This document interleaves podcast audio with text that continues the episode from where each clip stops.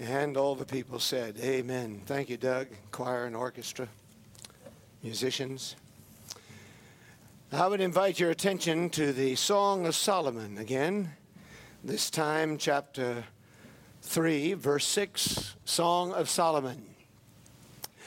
I re- wish I could share all my mail and email with you on these messages, but it is really fascinating had a letter from an older lady who had been here for a family member being baptized.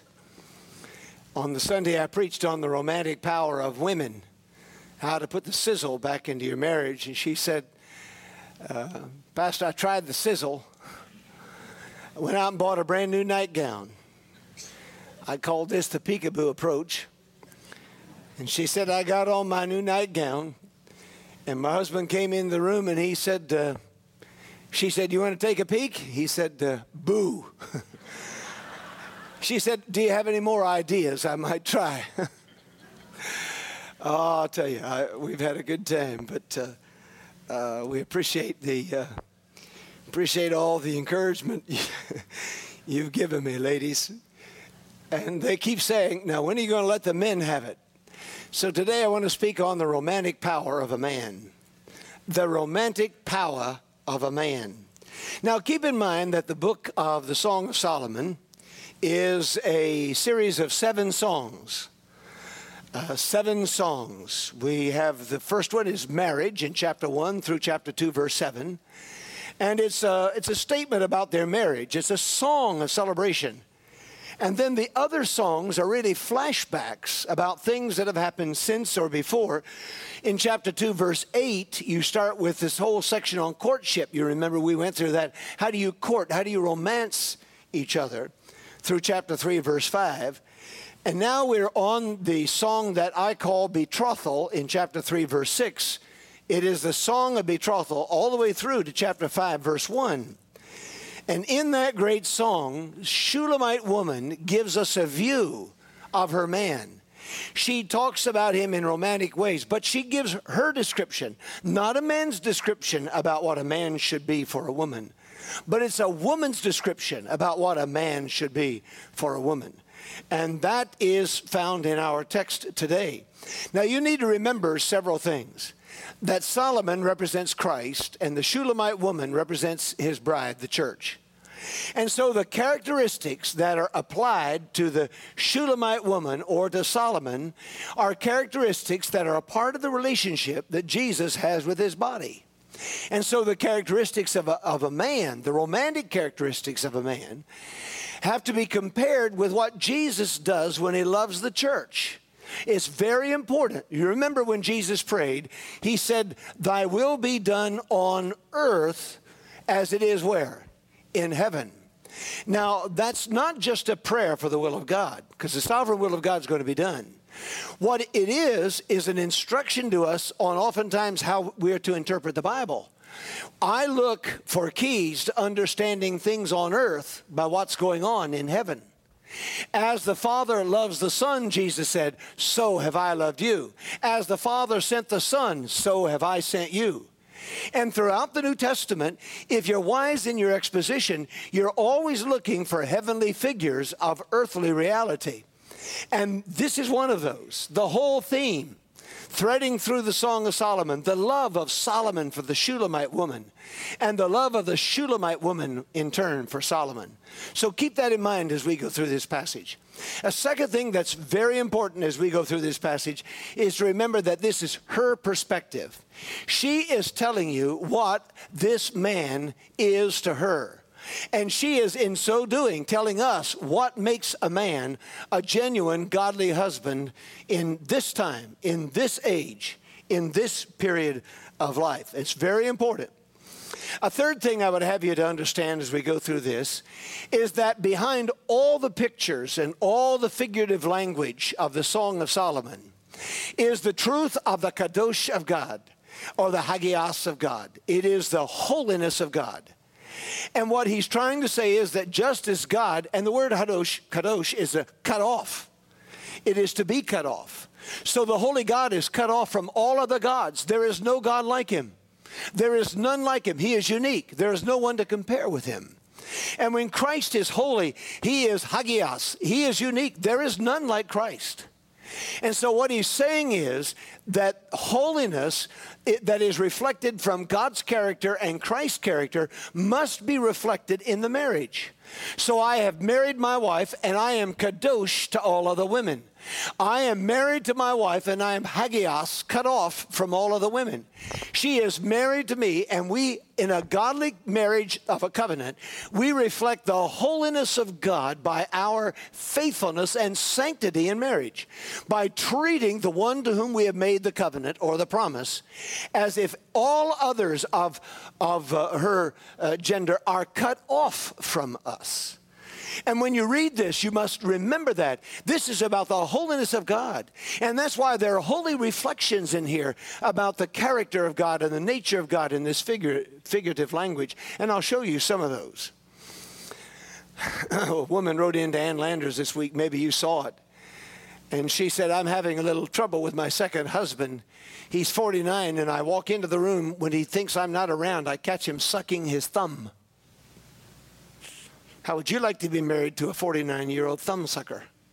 Huh? And she wanted to know if there was something wrong or if she should, what she should do. And did any of you see that? It was in Ann Landers this week. How many of you read Ann Landers period? Okay, yeah. I use it for illustrations. That's why I read it.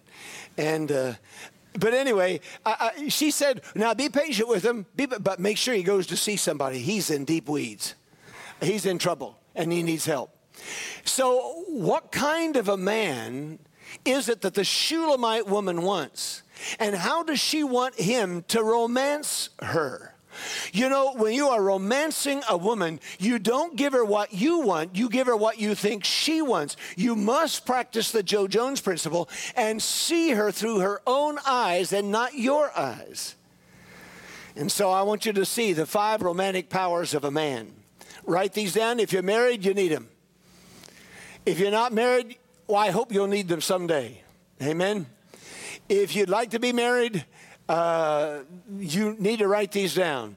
If it's a long way off before you're married, still write them down and start practicing them. If you're a woman, this will describe what kind of expectations you ought to have from a godly husband. Don't put too big a burden on him. Here they are. Number one, you'll see it in verse 6. Who is this coming out of the wilderness like pillars of smoke, perfumed with myrrh and frankincense, with all the merchants' fragrant powders. Now, the first characteristic of the man who romances his wife is tenderness, and is always represented by fragrance, perfume, scent. Now, she is using a description of the holiness of God in Deuteronomy when she says, Who is this coming out of the wilderness like pillars of smoke? Go back to Deuteronomy, and when God appeared to speak to the children of Israel, he appeared as a pillar of smoke out of the wilderness. I find that fascinating, Brad, that she uses this, this language about her husband, which is the same language about a holy God coming to his bride Israel. So she sees this this procession from a long way off. And there is Solomon. Now, in American weddings, the bride is the very center of the wedding. But in Hebrew weddings and in Eastern, Middle Eastern weddings, the groom was always the center of the marriage ceremony. The bride stays at her house, and the groom comes for the betrothal. See? So this is very important that we understand that's not, you don't understand this unless you get out of your culture and see. Here comes uh, Solomon with all his entourage, and she sees him as a column of smoke coming out of the wilderness. And she uses the language of Deuteronomy, talking about God coming to reveal himself to the children of Israel out of the wilderness. Well, I'll tell you how she looks at her husband. She sees this as a very holy thing, endorsed by God with all the mystery and all the awesomeness that a holy God exudes. So it is in marriage, she is saying. And he is a tender man because even from afar off, she says, he's perfumed with myrrh and, franken- and frankincense and all the merchants' fragrant powders. Now, when a man is tender, he is meeting a particular need in the life of his wife. It's a need for care and sensitivity. Folks, that's why we have 1 Peter 3 7. Dwell with your, you husbands likewise, be submissive to your wives, dwell with them according to knowledge. Dwell with them according to knowledge, meaning study your wife and find out what she is like so that you can meet her need of tenderness. Ladies and gentlemen, the single most important thing is learning how to read when your wife needs tenderness. You've got to know when to hug and when to tug. You've got to know when to be tender and when to be firm. You say, How am I going to learn that? You study your wife just like you study any situation. I know my wife, in the last few days, I've had to learn some additional times of tenderness in the loss of her dad. I, I know that there are times when she doesn't want me to say anything. She just wants me to hold her in my arms and stand there and be with her.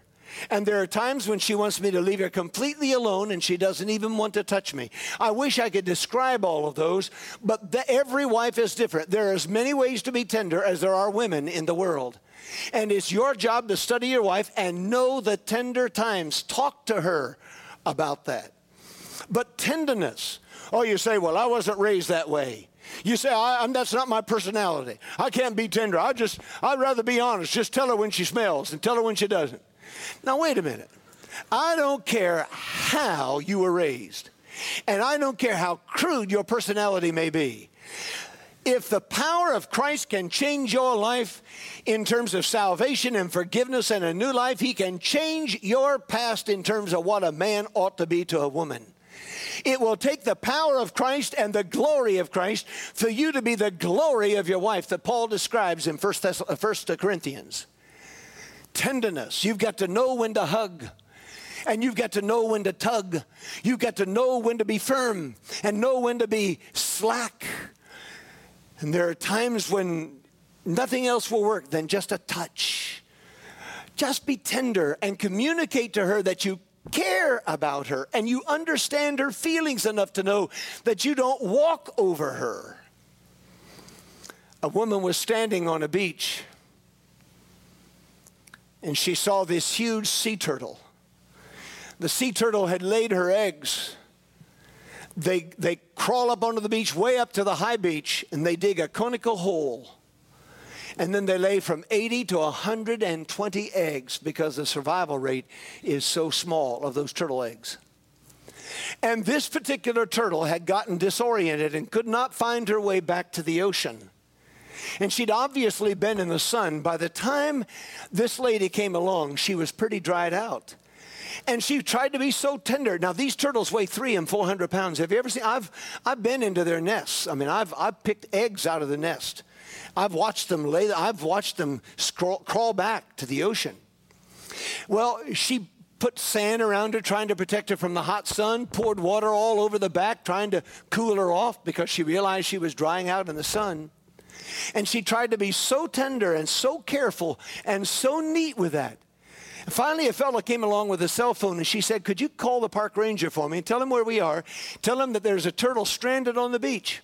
And pretty soon, sure enough, the park ranger, this is a true story, park ranger came up, wheeled up in his pickup truck, got out, took one look at the turtle, ran for the bed of his truck, took the huge logging chain out, wrapped it around the turtle, got in his truck, started it off, headed for the ocean as fast as he could go in first. And just as he got to the water, he veered to the right, and the force of it picked up that turtle and flung her right out into the water, and the chain dropped off of her. And the woman thought, my goodness, I've been so careful with this turtle. And this guy who's supposed to know what he's doing, he gets a logging chain and jerks her at 40 miles an hour. But she wound up in the ocean, which was her natural clime. And soon she was oriented and swimming back to her regular life. That's what I mean when I say you've got to know when to hug and tug. Now be careful because wives are not turtles. And you don't jerk them around. Amen? Amen. My point is that there are times when you have to be firm, lovingly, kindly firm, and there are times when you have to be tender. Paul said, or Peter said in that same passage, treat your wife as a fragile vase. Treat her as a Ming Dynasty vase that's worth $100,000. Don't you dare drop her. Be tender with her. Handle her like that. And if you say, I can't do that, then you get on your knees and fall before God and say, God, take my tongue and make it a tender tongue. God, take my hands and make them tender hands. God, take my heart and make it a tender heart so that I can realize the sensitivity and the care that my wife needs. That's the romantic power of a man is to care in tenderness. If I were not saved for heaven, if I were not sure that I'm going to glory when I die, I would still love Christ. Because no one ever cared for me like Jesus. There's no other friend so kind as he. No one else could take the sin and sadness from me. Oh, how much he cares for me. And the tenderness of a husband is typified in the tenderness of the Lord Jesus towards his church. He never comes at the wrong time with the wrong spirit. He's always in the right place at the right time. He always knows when your burden is too heavy. He always knows when your grief is too great. He always knows when the pain is too much. Christ is, is the life of the body. We are his body. If Jack Welch dies, there will still be a General Electric Company. If Governor Hunt dies, there will still be the state of North Carolina. If Tom Hearn dies, there will still be the Wake Forest University. If Mark Corts dies, there will go on till Jesus comes, Calvary Baptist Church. But if Jesus is not alive, there cannot be his church. His body depends upon the fact that he died, was buried, raised again, and is at the right hand of the Father. He is the life of the church. And in this picture of the bride and groom, there is to be such a oneness that the care and the sensitivity and the tenderness of a husband is always necessary to meet the care and the sensitivity and the tender needs of his wife. And that is one of the greatest romantic powers you have. You have no idea if you will learn how to be tender with your wife. You have no idea the power of romance in that she will love you to death. The second thing is found in the next verse, verse 7. She's looking. It's the pillar of smoke coming out of the wilderness. Then she says, Behold, it is Solomon's couch with 60 valiant men around it of the valiant of Israel, and they all hold swords, being expert in war. Every man has his sword on his thigh because of fear in the night. Oh, here comes my beloved to marry me. Here comes the entourage. And there are 60 valiant men, all armed with swords, standing around. Now, here Solomon demonstrates his might his strength. Isn't this a beautiful picture? She can feel totally secure in the hands of a husband who brings 60 valiant men to the marriage, all armed with swords. Now, can you imagine a wedding in this church? And the bride's about to come down. She's peeking through that window in the back. I've done this a little over 900 times and uh, the groom is out here. You know, it's funny, we Americans. Poor old groom standing there by himself, nobody but the best man, you know, fiddling with change in the pocket, saying, You really think you love her? Shall I send the Bluebird cab home? It's sitting outside. And you go to the bridal room, and it's filled. Every aunt, every niece, every sister, every woman who ever knew her mother, they're all in there. Ooh, ah, your hair's so beautiful, honey. And you know, they can look like a hag, and somebody's going to tell them they look great. They're going to make it great. And they stand there and tell her every, every picture, although I have never seen an ugly bride, to be honest.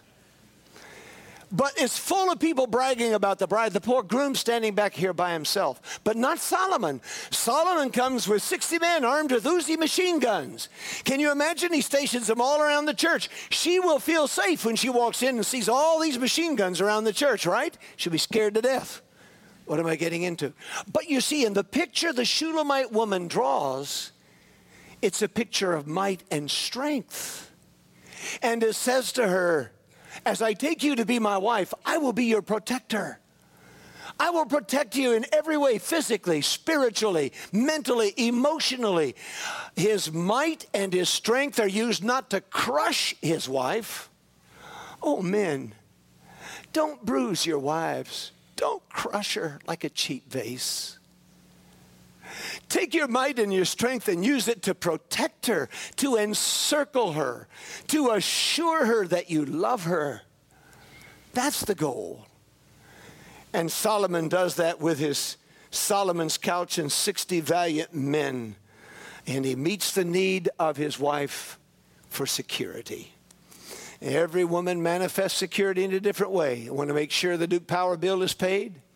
I want to make sure this is done, but she must feel safe. You are her physical protector and her emotional protector and her spiritual protector. And you don't let anybody attack her, and you never use your might and strength to attack and belittle and squeeze her and push her down to nothing. I've seen women married to men for seven years, and in seven years, the man has completely destroyed the woman. She has no sense of who she is, no idea of who she is. She has no purpose in life, and that is tragic. And shame on us men when we have not learned how to be tender as well as mighty and strong. One of our boys was about 14, and he was feeling his strength and his oats. He didn't know I was in the house and he got into an argument with his mother and he talked back to her. And I was reading in the study and I got up and went out to where they were and I said, Stop it right now. You will not talk to your mother this way because she is my wife and when you're talking to her, it's the same as talking to me. Is that right? Isn't that right, Fred? Now, I won't put up with that. I would never let you talk to me that way and you're not going to talk to her that way. Now, you apologize to her. See, I had, the great white knight had come to her defense. Now I go back to my room to read my book. She comes back into the room a few minutes later where I am, and she starts rubbing her body up against my arm and putting her finger on the back of my neck and just petting me like that. Oh, wow, I don't know what happened, but I sure do like this. And then she went away. And she came back a few minutes later and started playing with my ear.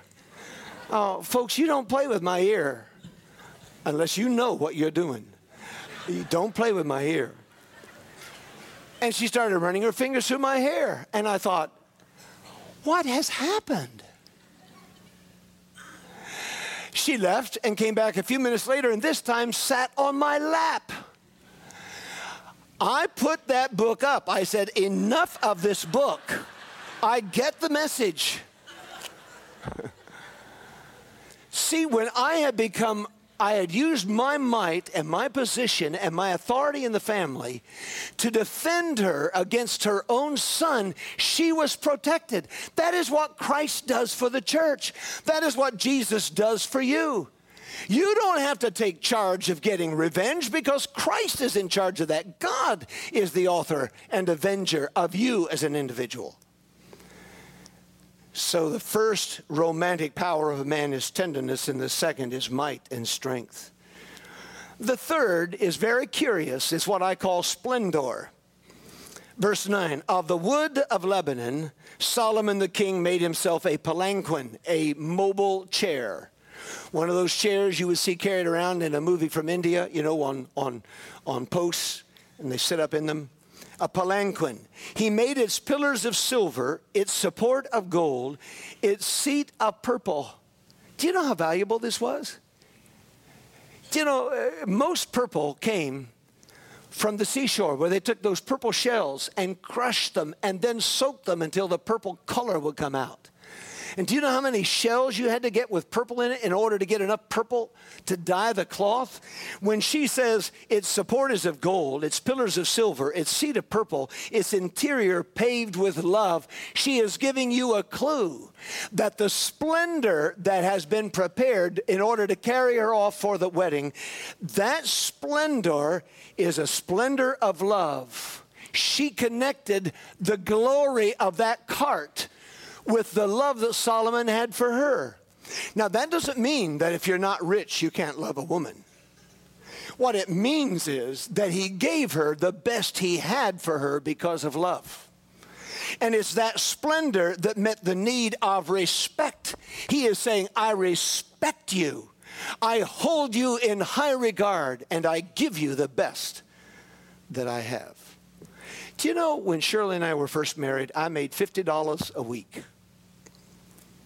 And we had a little two and a half room apartment with a bathroom out in the hall that you had to back into, and only one person could be in there at a time.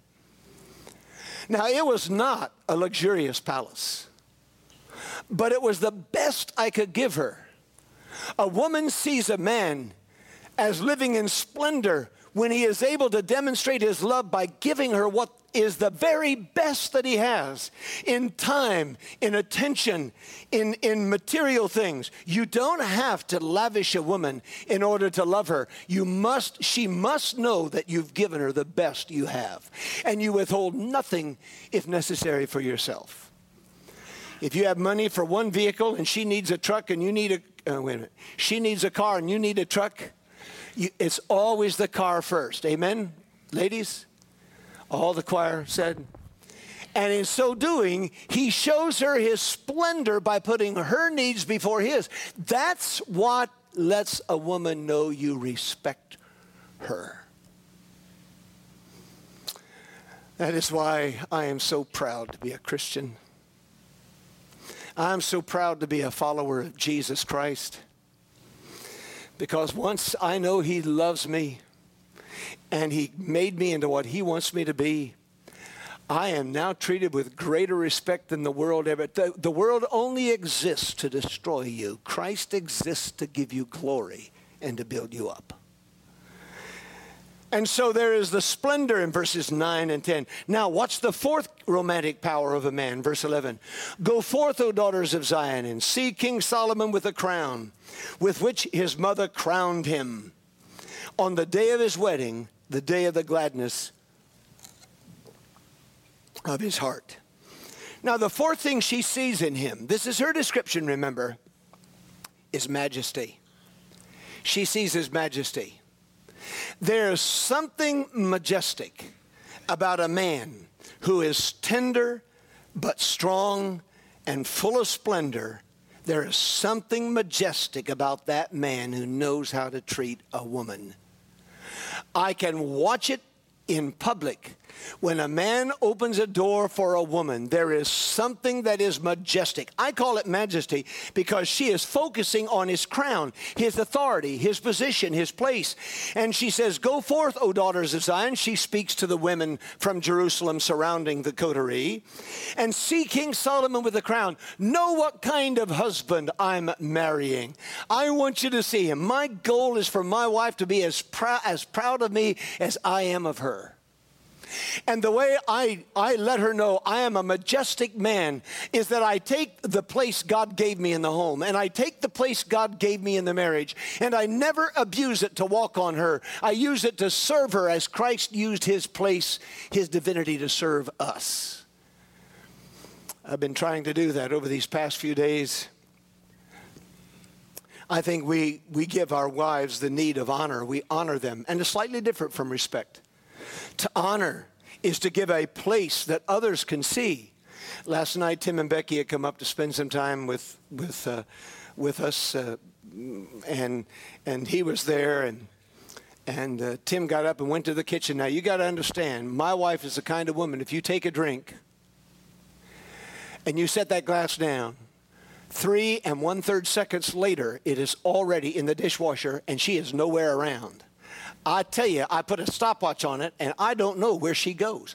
I don't know how she gets into that kitchen, gets that glass in that dishwasher, and by the time I want a second drink, it's already gone. It's too late. I got to dirty another glass. She says, That's okay. That's why we got a dishwasher. That's her answer. Now, now, eh, so here is Shirley with Tim and Becky, and Tim said to her, My son in law, now you got to know, he's, he's about, I don't know, 240 pounds. He's got a 50 inch chest and a 34 inch waist. He looks just like me, exactly. Uh, he looked at her and said, Sit down. She said, What are you saying? I said, Sit down. She said, I, I, don't want to. I've got to put this away. He said, Sit down. I know we won't put it away just like you want us to, but we're going to do it anyway. Sit down. And she sat down. And from the chair, told him what to do next. but you see, he was trying to honor her in a time when he felt she needed to be honored. He was reaching out to honor her. I got up early yesterday morning and the garbage can in the kitchen pantry was full. And I thought, let me do something for her. I I pulled that little plastic thing over the lip and tied it tight, carried it out real quietly to the, I took it outside to the garbage can when she came in. I put a clean one back in there and, you know, pulled it over the edge and then set the top and put it right back in its place. So when she looked at it, she didn't have to look at all that trash and garbage and junk. There was a nice, clean garbage can. You'd be amazed what a clean garbage can will do for a wife at the beginning of the day. You'd be absolutely amazed. But what I did was, by doing it without being told or asked, I honored her. That's her domain. hey, five times before I didn't do it. now, notice the fifth and last one. It is in chapter 4. I call it word power. Now, I don't care what your wife's love language is, every woman needs words once in a while. And he does three things for her. He brags on her physical description in this chapter, he brags on her emotionally, and he brags on her spiritually. And he tells her, and she records it, and it's a part of what makes a man romantic. Look at this physical description. Behold, this word power. Behold, verse 1, chapter 4, you are fair, my love, you are fair. You have dove's eyes behind your veil. Imagine that. Honey, when I look into your eyes, I see doves. Now, wait a minute. A dove was a bird of peace. Noah released a dove from the ark because a dove is not a vulture. If he'd released a vulture, the vulture would have gone out and thrived on all the dead animals he saw. But by releasing a dove, he knew the dove wouldn't. And if the dove didn't see anything on which he could exist, the dove would come back to the ark. That's why I released a dove and, and, and not a vulture. So this is a great description. Your eyes are like doves, he says. And your hair is like a flock of goats going down from Mount Gilead. Now, I probably would recommend that you not tell your wife her hair is like a flock of goats coming down Gilead. You will be in serious deep weeds right then. Now, you've got to get the context, however. Gilead was a lush mountain on the east side of the Jordan, and it fed, it raised tremendous pasture ground, and the sheep who fed on Mount Gilead were said to be the finest and best and most beautiful sheep because their skins were so beautiful. So when he says, Your hair is like a flock of goats coming down Mount Gilead, it's a compliment in this culture. It would be like saying, Honey, your hair looks better than the Revlon girl in that TV commercial or whatever, Suave or or what are some of the what are some of the better known lady shampoos? I don't use lady shampoo, but I don't even buy it. But I, anyway, whatever kind. Your eyes are like doves, your hair is like a flock of goats going down from Mount Gilead. Look at how he values her. The work of the hands, uh, excuse me, your teeth, verse 2, are like a flock of shorn sheep. he says, Oh, honey, you, this is a physical description now. He says, You have beautiful teeth. They're like shorn sheep. Now you say, My goodness, if somebody tells me I got teeth like shorn sheep, I'm going to think they're blind. No, no, wait a minute when a sheep has been shorn, that beautiful skin is showing. And they're washed. No, notice your teeth are like a flock of shorn sheep with, which have come up from the washing. Well, what that says is he bragged on her teeth. They looked like the back of a freshly shorn sheep who have been washed. Ladies, brush your teeth, it'll help him be romantic. And then he goes on to say, Every one of your, your teeth bears twins and none is barren among them. She, she was just talking without teeth. He says, You got a full mouth of teeth, there are no gaps. Your teeth are beautiful like shorn sheep, and they're like twins, and there is none barren among them. He brags on her. I dare you, I dare you, sir, this afternoon, go home and stand with your wife and give her a physical description of herself and what you see, like, Sol- like the Shulamite heard from Solomon. And just see what happens. You won't believe the romantic power in telling your wife that her hair is like a flock of goats coming down from Gilead, and her teeth are like shorn sheep, and there's no gapping hole in the front. Then, verse 3 Your lips are like a strand of scarlet, and your mouth is lovely. Mouth is a beautiful thing, lips are beautiful. Do you not believe that? Look at your wife. Pay attention to her. God made her. This is an act of worship. Your lips are like a strand of scarlet. Your mouth is lovely. Your temples behind your veil are like a piece of pomegranate. Did you ever see a piece of fresh pomegranate? Beautiful flesh. That's what your that's what your your temples look like. Your neck is like the Tower of David. now he's not saying this is Olive. Remember Olive with a long neck who was Popeye's girlfriend? He, your neck is like the Tower of David, built for an armory on which hang a thousand bucklers and all shields of mighty men. Oh, don't miss this. He is saying, What a beautiful neck. Have you told your wife how beautiful her neck is lately? Your neck is so beautiful that if it were decorated with a thousand shields and bucklers, it could not be any more impressive than it is. He is describing her, built for an armory. Then, verse 5 Your two breasts are like two fawns, twins of a gazelle, which feed among the lilies. Hey, don't dodge the verse, that's the Bible. He describes her figure and says, You're beautiful, you are very attractive to me. Now, if you children don't understand this, go home and ask dad to explain it to you when you get home. But, but, but there it is, it's in the Bible. Twins of a gazelle, which feed among the lilies, are among the choice things until the day breaks and the shadow, shadows flee away, and I will go my way to the mountain of myrrh and the hill of frankincense. I would, your love is so rich. Your love is so satisfying. Your love is so significant that I could stay with you all morning and never be filled. You are all fair, my love, verse 7, and there is no spot in you. Aren't you glad love makes us blind to faults? Aren't you glad that's the way Christ loves us? Oh, I see you, but I don't see your sin. I see the blood of Christ. I see you, but I don't see your mistakes. I see your forgiveness. And so the lover, Solomon, says to his wife, You have no spot in you. And the scripture goes on now to make an emotional description. Come with me from Lebanon, my spouse, verse 8. With me from Lebanon, from the top of Amana, from the top of Senir and Hermon, from the lion's dens, from the mountains of the leopards. See, you have ravished my heart. My sister, my spouse, listen to how romantic this is. You have ravished my heart with one look of your eyes, one link of your necklace. How fair is your love. Again, he connects emotion here. And he says, When I just look, you can look at me and melt. My wife has a certain look. When she looks at me that way, I'm done. It's all over. One link of your necklace, how fair is your love.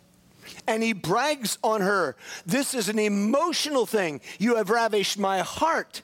You have ravished my heart. My granddad used to make homemade ice cream with fresh, non pasteurized milk and he always used junket tablets.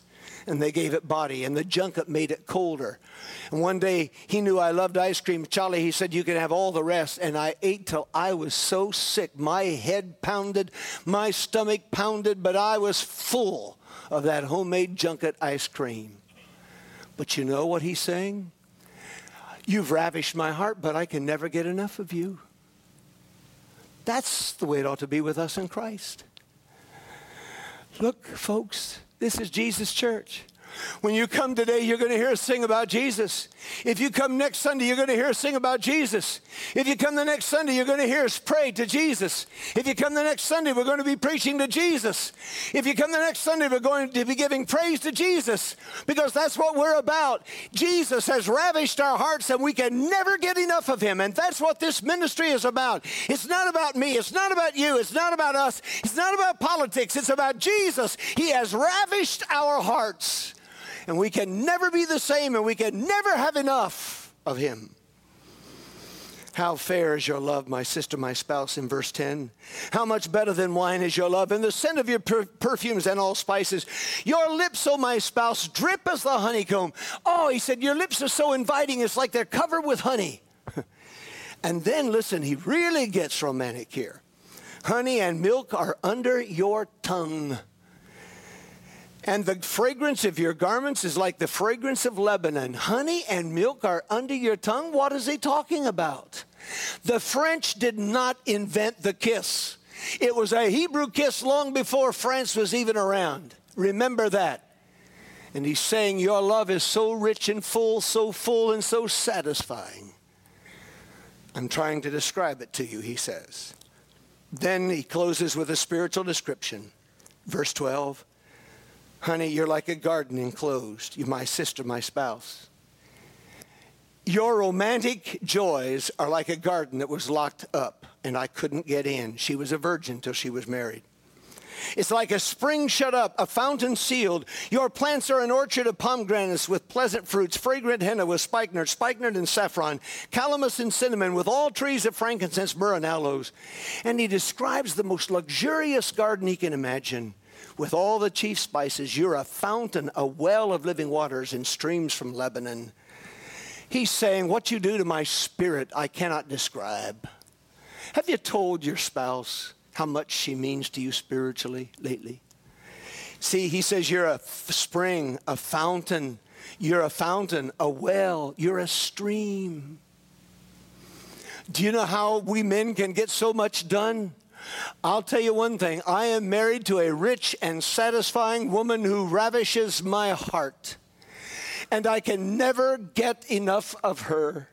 And there are times when it's hard, and there are times when she's not even likable, but I, she still ravishes my heart. I don't understand that, except that when you make a covenant with God and you give yourself to somebody, God takes care of the rest. Amen? And the close is the Shulamite remarks Awake, O north wind, come, O south wind, and blow upon my garden. I think that's beautiful. You got to understand what she's saying. Remember back over here when she was talking about virginity? She said in verse 5 of chapter 3 I charge you, O daughters of Jerusalem, by the gazelles or the does of the field, don't stir up nor awaken love. Now she says, Okay, stir it up.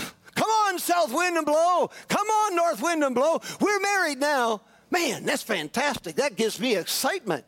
She's saying, okay, my garden is open, the door's open, come on in. That's how much she loved him. That was her response to his physical description and emotional description and spiritual description of what she did for him. In his book, Across the Pacific, in a raft, a man by the name of Heyerdahl tells a story. They had just a little raft and a little sail. They were riding the current from the western coast of South America to Hawaii. And they got into a particularly strong current. One of the men fell overboard and he couldn't swim fast enough to catch up with the raft.